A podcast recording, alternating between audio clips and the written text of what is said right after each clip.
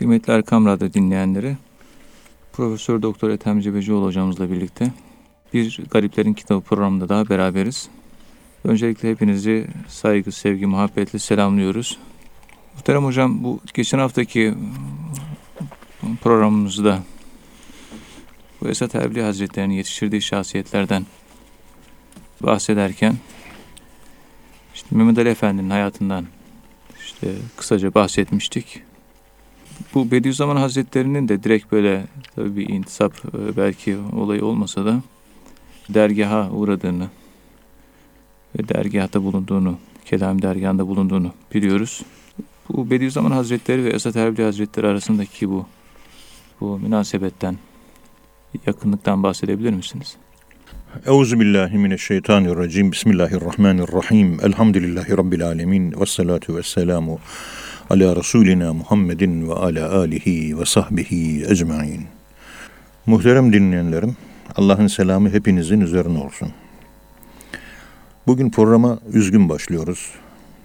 İdeal insan olarak, ideal hizmet insanı olarak gördüğümüz muhterem abimiz Fahrettin Tivnikli Bey vefatını haber aldık. Onun ruhuna bir Fatiha, 3 İhlas okuyalım inşallah. Bismillah. Euzubillahimineşşeytanirracim. Elhamdülillahi Rabbil alemin. Rahmanirrahim. Maliki yevmiddin.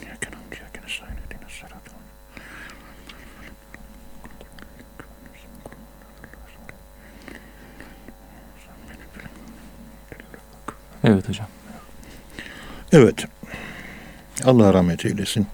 Allah makamını Firdevs cenneti eylesin. Amin. Buhari'de hadis olarak okumuştum. Tedavisiz hastalıktan ölenler de şehittir. Şehitler de ölmez. İnşallah. Allah bize şefaatini nail eylesin. Amin. Bismillahirrahmanirrahim.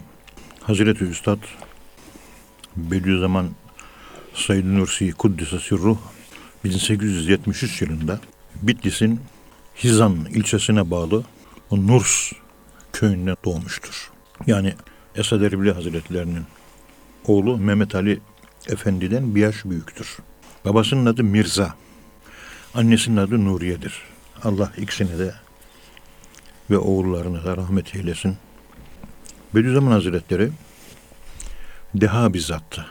Yani 20 senede elde edilecek ilimleri 3-5 senede okumuş bitirmiş, böyle üst seviyede, IQ'su da yüksek, maneviyatı da yüksek bir zattı. Tahsil hayatında en önemli yönü onun ciltlerce kitabı okuması değil, ezberlemesiydi. Hafızası çok kuvvetliydi Hazreti Bediüzzaman'ın rahmetullahi aleyhi. Fen bilimleri adına batıdan gelecek sapıklıklara karşı koymak üzere ideal edindiği üniversiteyi Van ve Diyarbakır'da Medresetü'z-Zehra adı altında açmak düşüncesiyle çeşitli defalar İstanbul'a gitti. Netice alamadı. Ancak İstanbul'dayken orada şöhreti iyice yayılmaya başlamıştı. Tabi o zamanlar batıya açılıyoruz.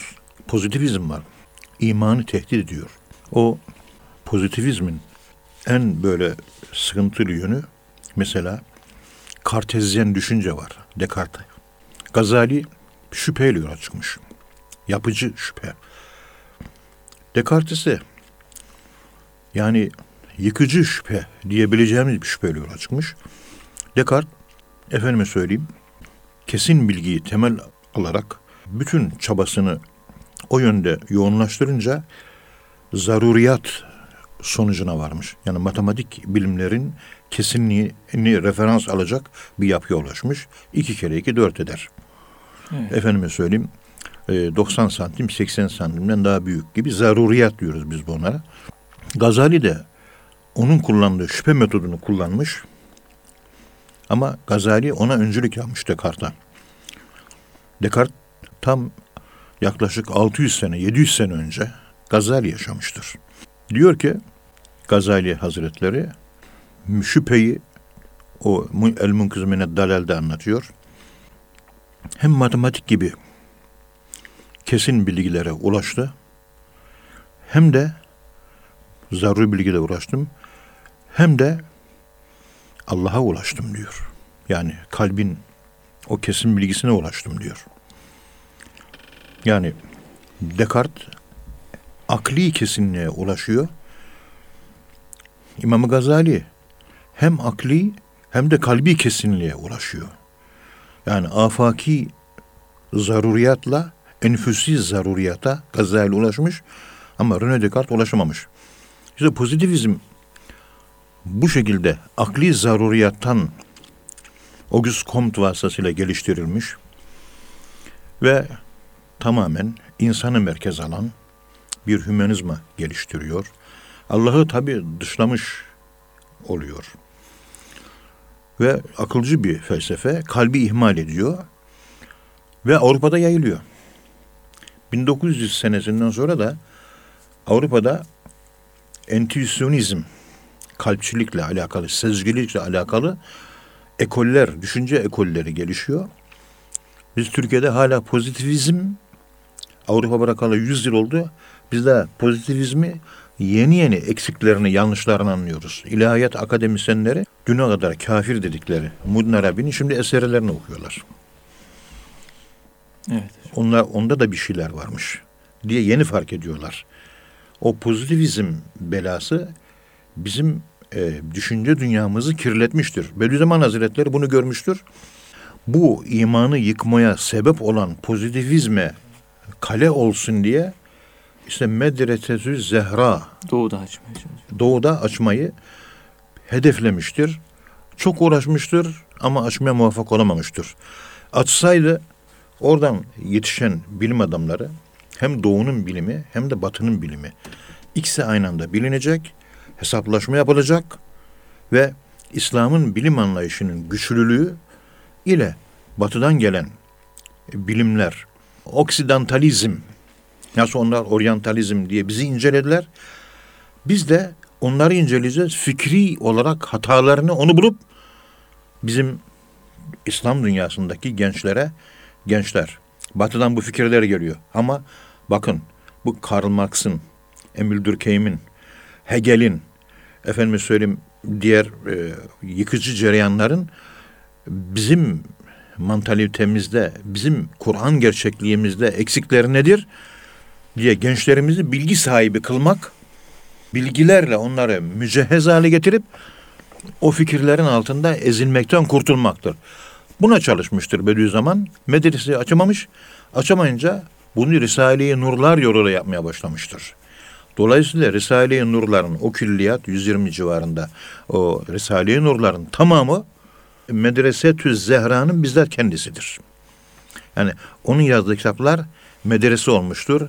Medresetü'z-Zehra olmuştur. Üniversite olmuştur. Evet. Yani Bediüzzaman'ın bu yönünü bir kere tespit etmek lazım. Bir ufak husus daha var. Türkiye'deki aydınlarımızın konuştuklarında, dinlediğimizde ihmal ettikleri bir husus arz etmek istiyorum. İmanla ilgili bu. Yani pozitivizm, kalp, akıl, bunların tartışmalarının Türkiye'de ve İslam aliminde yıkıcılığı, Muhammed Abduhlar, Reşit Rızalar, modernistler, akılcılar, Kur'an-ı Kerim'i tartamama, dogmaları ölçememe, biçememe, yani ilahi hakikatler karşısında acizlik ve anlayamama noksanlıkları, bunları gidermek üzere iman hareketini Bediüzzaman Hazretleri'nin başlattığı işte 30'lu yıllar civarı diyelim. Aynı yıllarda Pakistan'da da Mevlana Muhammed İlyas Faith Movement, iman hareketi başlatıyor. Bir Hint alt coğrafyasında, Hint peninsulasında, yani alt yarım adasında başlıyor bu olay. Bir de Türkiye peninsulası, Türkiye bir yarımadadır biliyorsunuz o büyük şekliyle. Türkiye yarımadasıyla Hint yarımadasında Nursizm hareketi ve Mevlana Muhammed İlyas hareketi, iman hareketi, ikisi de. Buradan işte Nur Cemaati zuhur etti. Bütün dünyaya yayıldı. Kabahatlarıyla konuşuyoruz tabii. Efendime söyleyeyim, orada da Hint alt kıtasında da o hareket tebliğ cemaatini doğurdu. Ve bu iki harekette tasavvufla barışık harekettir. Çünkü hikmetle barışık olursanız insanınızla, İslam'la, Kur'an'la Ve kainat bir insan, Kur'an bir insan, insan da bir insan. Veyahut da kainat bir Kur'an, Kur'an da bir Kur'an, sen de bir Kur'an. Hikmet ilmiyle uğraşmak demek bu tek Kur'an-ı Kerim'i fark edebilmek. Enfüsi ve afaki olarak. Ve imanın yapıcı gücünü ortaya koyup batıdan gelen yıkıcılığa karşı muhafaza edebilmek de ancak bu şekilde bir gardını almakla, iman üzerinde durmakla, bu temel hakikatler, külli hakikatler, imanın hakikati, iman hakikatleri, bunları ele alıp bunları dağıtmakla ancak mümkün olacaktı. Bediüzzaman Hazretleri işte böyle bir savunma hareketinin önderlerinden birisidir. Ve Allah kendisinden razı olsun, Allah rahmet eylesin. Vazifesini yapmış muhterem, değerli bir Allah dostudur. Kendisini çok severiz. Allah rahmet eylesin. Tabii bu tasavvufi yönü olduğu malum, yani hem Risale-i Nurlar'da bu tasavvufi pek çok husustan bahsediyor. Ve kendisinin işte Kadri ve Nakşi seyri sülükü çıkardığına dair bazı rivayetler var. Bu Kelami Dergahı'na da uğradığına dair bazı rivayetler var. Bunlardan bahsedebilir misin hocam? Tabii. Gençlik yıllarında Nakşi bir sülükü çıkartıyor. İstanbul'a geldiğinde de, ki ileriki derslerimizde anlatacağız, Bediüzzaman ve Esad Erbili Hazretleri bölüme gelecek. Orada biraz geniş anlatacağım. Şimdi biraz bypass yaparak gitmek istiyorum, konu dağılmasın diye. Kelami Dergahı'nda Esad Erbili Hazretleri ile tanıştıktan sonra daha önce çıkarmış olduğu Nakşi sülükünü Bediüzzaman'ı Esad Erbili Hazretleri Kadir-i sülükü çıkarması konusunda konuşmalar yapmıştır. O da bu konuya gönlü yatmıştır. Çünkü Bediüzzaman Hazretleri'nin yapısı Kadiri meşreptir. Nakşi meşrep değildir. Esad Erbili Hazretleri bunu görmüş ve cehri zikir ehli ve yapısı cehri zikre müsait olduğu için cehri zikir yolundan da bir sülükü çıkartmasını kendisini tavsiye etmiş, o da kabul etmiştir. Ve Kelami Dergahı'nda 21 günde Kadiri sülükü çıkartmıştır. Dergahta kalan Kastamonulu Hasip Efendi, Bediüzzaman Hazretlerinin orada dergaha geliş gidişini, Esad Erbili Hazretleri ile sohbet edişini, ondan sonra Esad Erbili Hazretleri yorulduğunda derse onun Bediüzzaman Hazretleri'nin devam ettiğini ve seyri sülükünü orada çıkarttığını ve orada Bediüzzaman Hazretleri ile tanıştığını Altınoluk dergisinde biz yazmıştık ve yayınlanmıştı. Hasip Efendi ile görüştüğümüzde yaşı 100'e yaklaşmıştı neredeyse. 90'ı geçmiş, 100'e yaklaşmıştı. Röportaj yaptıktan bir sene sonra da öldü. Ben dergâhta hizmet ederken diye başlıyor. Allah rahmet eylesin. Ya. Yani Kelami Dergahı'nda, ki Kelami Dergahı zaten asli olarak Kadiri Dergahı'dır. Orada Bediüzzaman Hazretleri Esad Erbili Hazretlerinden Kadiri seyri sülükünü çıkartmıştır. Evet efendim. Burada bir söyleyecek tabii şeyler var. Esas Kurtuluş Savaşı'nda bizzat mücadelenin içerisinde Bediüzzaman katılmıştır. 5 Mart 1920'de Hamdullah Suphi, Mehmet Akif ve birçok arkadaşlarıyla birlikte Müderrisler Cemiyeti'ni kurmuştur. Büyük Millet Meclisi açılınca mecliste önemli çalışmalarda bulunmuştur. O zamanki meclise çeşitli konularda bildiriler arz etmiştir. Daha sonra Risale-i Nur külliyatını yazmak ve genellikle sürgünle dolu çileli bir hayatta sonra 23 Mart 1960 tarihinde ağır hastayken Urfa'da vefat etmiştir. Allah rahmet eylesin. Bu Bediüzzaman Hazretleri'nin hayatı da uzun bir konu hocam. Yalnız evet.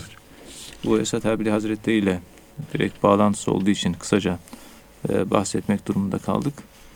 Kıymetli hocam, Esad Erbili Hazretleri'nin programın ikinci bölümünde bazı menakıbından bahsediyoruz.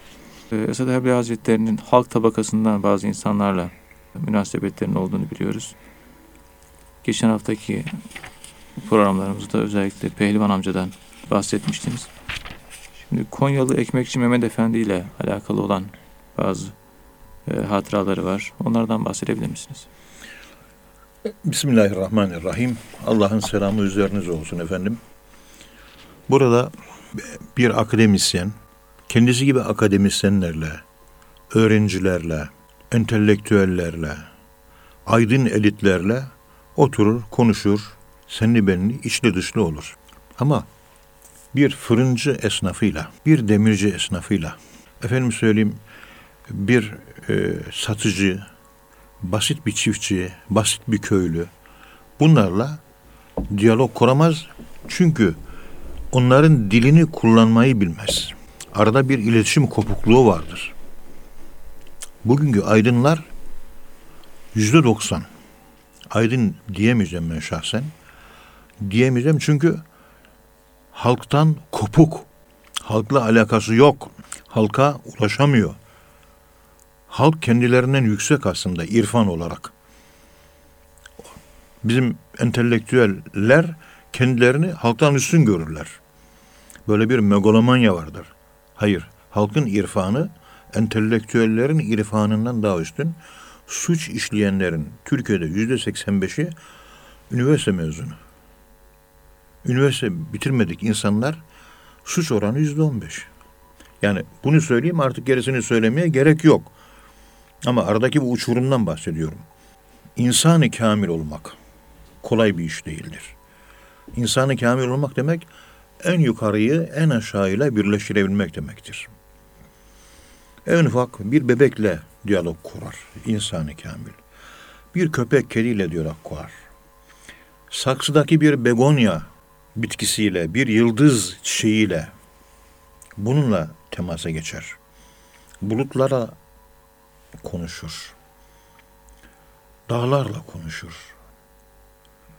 İhtiyarlarla konuşur, cahillerle konuşur, esnafla konuşur, entelektüellerle konuşur. Aklına gördüğün, aklına her ne geliyorsa, gözün ne görüyorsa hepsiyle konuşur. Hepsiyle diyalog kurar. Hepsiyle empati kurar. Hepsinin frekansına girebilir. Niye? Çünkü enteleksiya kelimesi Yunanca'dan geçmiştir. Manası Arapça'da Yuhanna bin Batrik eski Yunan eserlerini Arapça'ya çevirirken enteleksiya, entelektüel kelimesini Arapça'ya tercüme ederken şu kelimeyle tercüme etmiştir. Kendisi hem Yunanca'yı biliyor hem de Arapça'yı iyi biliyordu Yuhanna bin Batrik. Tamam, özellikle tamam. Kemal, tamama ermiş, noksanı kalmamış. Yani bir insan olarak olgunluğu ifade eden kelime. Bugün kitabı koyan insanlarda insan olgunluğu gözükmüyor maalesef. O cahil halkta, beğenmediğimiz ilkokul mezunu insanlarda bu olgunluk, bu tamam dediğimiz şey gözüküyor. Halk entelektüel aslında. Okumuşlar pek entelektüel değil Türkiye'de. Bakın Esad Erbili Hazretleri bir ilahiyat fakültesi profesörü seviyesindedir kendisi. İlmiyedendir. Bir Molla Camii'nin Lüccetül Esrar'ını okutuyor. Hafız'ın divanını okutuyor. Üst dil kullanılan çok ağır eserler. Bunları halkın seviyesine indirmeye, anlatmaya muvaffak oluyor. Etrafında Ferit Kan var profesör. Profesör Mehmet Ali Ayni var. Mahmutlar Katırcıoğlu, o devrin başbakanlığını yapan üst düzey bir bürokrat ve entelektüel. Koranic Wisdom, Kur'ani Hikmet diye kitabı da var. Fransızca olarak yazdığı. Ama bir bakımdan bakıyor, Konya'da bir fırıncı esnafı, bir mahallede, bir sokakta basit bir fırıncı. İstanbul'da da değil, ta Konya'da. Onunla böyle bir diyalogu var. Onunla bir gönül alışverişi var. Gönlü ona da yetiyor. Halkın en alt tabakası diye, cahil diye başkalarının baktığı ama bana göre arif olan bir insan da teması var. Akli ilimleri okumuş profesörler, Darülfünun, İstanbul Üniversitesi'nde hocalarla, Salih Zeki de gidip geliyormuş mesela, ünlü matematikçi. Dinler tarihçisi bilmem kim, profesör. O da var, herkes var. Ama basit insanlar, sıradan insanlarla da temas halinde, basit insanlarla da temas halinde, üst seviyedeki insanlarla da temas halinde. Olgunluk budur. Evet. Yani kendi bulunduğunuz klasmanda kalmıyorsunuz. Bir daire şeklinde her tarafı kuşatıyorsunuz. Çünkü tasavvuf terminolojisinde daire ve onun küçültülmüş hali nokta insanı kamildir. Tasavvuf sözlüklerinde böyle yazar. Yani dairesini tamamlamış dairesini tamamlamış çok az insan bulursunuz. İşte bu fırıncı da böyle birisi. Bu fırıncıyla alakalı, yani Konyalı Ekmekçi Mehmet Efendi ile alakalı hatıralarını bahsederken hocam, özellikle hangi hususlara dikkat çekmek istiyorsunuz? Yani dikkat çekilebilir. Bir, basit bir hatıra olarak. Bu hatıraları ben Esad Erbili Hazretleri, Mehmet Şevket Eygi Bey'in bir zamanlar işte gazete çıkartıyordu Cağaloğlu'nda. Bir çayını içmiştik. Bir ilginç bir hatıra yaşadım o yıllarda. İlahiyat Fakültesi'nde talebeydim.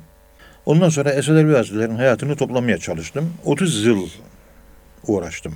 Bu elimdeki Esad Erbili Hazretleri'nin hatıraları topladığım 30 yılın birikimi. Bir senenin, iki senenin değil. 30 yıl uğraştım. O ayrı bir konuşma konusu. Nasıl topladınız konusu, şöyle birkaç saat konuşabilirim rahatlıkla. Evet. Ne çileler çektik, ne zorluklar çektik. Öyle kolay kolay bulunmuyor ve bilinmesi gereken bir zat Esad Erbili Hazretleri. Evet. Esad Erbili Hazretleri, Kudüs'e sürülü Konya'da fırıncılık yapan Ekmekçi Mehmet Efendi diye bir müridi vardı. O diyor ki, Konya'nın meşhur fenni fırınında ekmekçilik yapıyordum. İlk fenni fırını ben açmıştım. 1925'li yıllar. Zamanımızdan yaklaşık 90 sene önceki bir hatıra bu. Esad Erbili Hazretlerine daha yeni intisap etmiştim. Ders almıştım Kaşıkçı Efendi'den. Ama nasıl birisi hiç bilmiyordum. Yani Esad Erbili Hazretleri nasıl bir adam, nasıl bir zat, nasıl bir Allah dostu hiç görmemiştim. Bir gün Konya'dan bir ihvan kardeşimiz yanıma gelip hal hatır sorduktan sonra, Mehmet kardeş dedi, ben dedi geçen hafta İstanbul'a gittim. Kelami Dergahı'nda üstadımızı ziyaret ettim. Ziyaret sırasında üstadımız bana dedi ki, Konyalı kardeş, o Konya'da Ekmekçi Efendi diye birisi var. Onu tanır mısın? Diyerek seni sordu. Ben de evet efendim kendisini tanırım deyince, ona selam söyleyiniz kardeş. Bize Konya'dan somun göndersin dedi. Bunun üzerine anladım ki Pir Efendimiz Esad Erbili Hazretleri beni İstanbul'a istiyor. Yani kendisi gelsin değil de pişirdiği ekmek gelsin deyince pişiren de gelsin manasına. Anladım meseleyi diyor. Hemen işimi bıraktım. Pişirdiğim taze somunları güzelce bir sepete koydum ve kara trene atladığım gibi İstanbul'a vardım. Haydarpaşa'da indim. O zamanlar tren İstanbul'a 3 günde varırdı. Tabii ki yolda ekmeklerin hepsi kurumuştu. Ben daha dergaha varmadan Esad Efendimiz etrafındakilere Konya'dan Ekmekçi Mehmet Efendi geliyor. Çıkın karşılayın buyurmuşlar. Dergaha vardım. 3-5 kişi. Konyalı Ekmekçi Mehmet Efendi sen misin? Evet benim. Az önce şeyhimiz söyledi. Geliyor karşılayın Mehmet Efendi'yi. Onun için seni karşılamaya çıktık. Şaşırmıştım diyor. Elimden o yükümü aldılar diyor. Sepet içerisinde ekmekler dolu. Hemen Esad Erbili Hazretleri sizi bekliyor. Buyurun yanına çıkaralım dediler diyor. Hemen beni sofaya aldılar. Ekmeğin bulunduğu sepeti de bir kenara koydular. Pir Efendimiz'i beklerken çok geçmedi. Esad Erbili Hazretleri tebessüm ederek selamünaleyküm, hoş geldiniz diyerek teşrif buyurdular. Hemen vardım, saygıyla ellerini öptüm. Gösterdiği yere de oturdum. Dedi ki, Konya'dan bize ekmek göndersin diye size haber yollamıştım. Getirdiniz mi kardeş? Dedi. Efendim getirdim ama tren malumunuz 3 günde ancak geliyor. Ekmeklerin hepsi kurudu, bayatladı. Bunun üzerine tebessüm etti. Hemen dolaptan beyaz bir muşamba getirdi, yere serdi. Sepetin içinden ekmekleri çıkarmamı söyledi. Ben de kurumuş ekmekleri yavaşça sofranın üzerine, o getirdiği muşambanın üzerine dizdim. O da mübarek elleriyle ekmekleri yardı, arasına tereyağı sürdü. Sonra ekmeklerin üzerine bir bezle kapattı. İhvanların hepsini davet etti. Dergâhta bulunan ihvanları, kardeşleri hepsini yemeğe davet etti. Ve buyurunuz dedi. Üzerindeki örtüyü açtı. Ben elimi uzattım ekmeğe. Elimi ekmeğe dokandırdığımda fırından yeni çıkmış gibi sıcacıktı. Tazeydi. Tereyağı içinde eriyip kaybolmuştu. Bu olay karşısında kendimi tutamadım, ağlamaya başladım. Bayat gelenler dergâhta tazeleşiyordu. Bir ekmek böyle tazeleşiyorsa, benim gibi bir bayat niçin tazelenmesin? Ölü gelen diriliyordu. Yemeye başladım, bir yandan da ağlıyordum. Sevgili efendim Esad Erbili Hazretleri, üstadım, o da ekmekten yiyordu. Bir yandan da gülümseyerek tatlı bir şekilde bana bakıyordu. Bereketler taşardı Kelami dergahında. Dergahın şeyhi, bereket vardı duasında. Böyle güzel hatıralar çok. Esad Erbili Hazretleri deyince ruhum şöyle bir genişliği veriyor. Tam 30 yılım oldu efendim bu. 30 yıl. Yani bir sene, iki sene değil. Evet.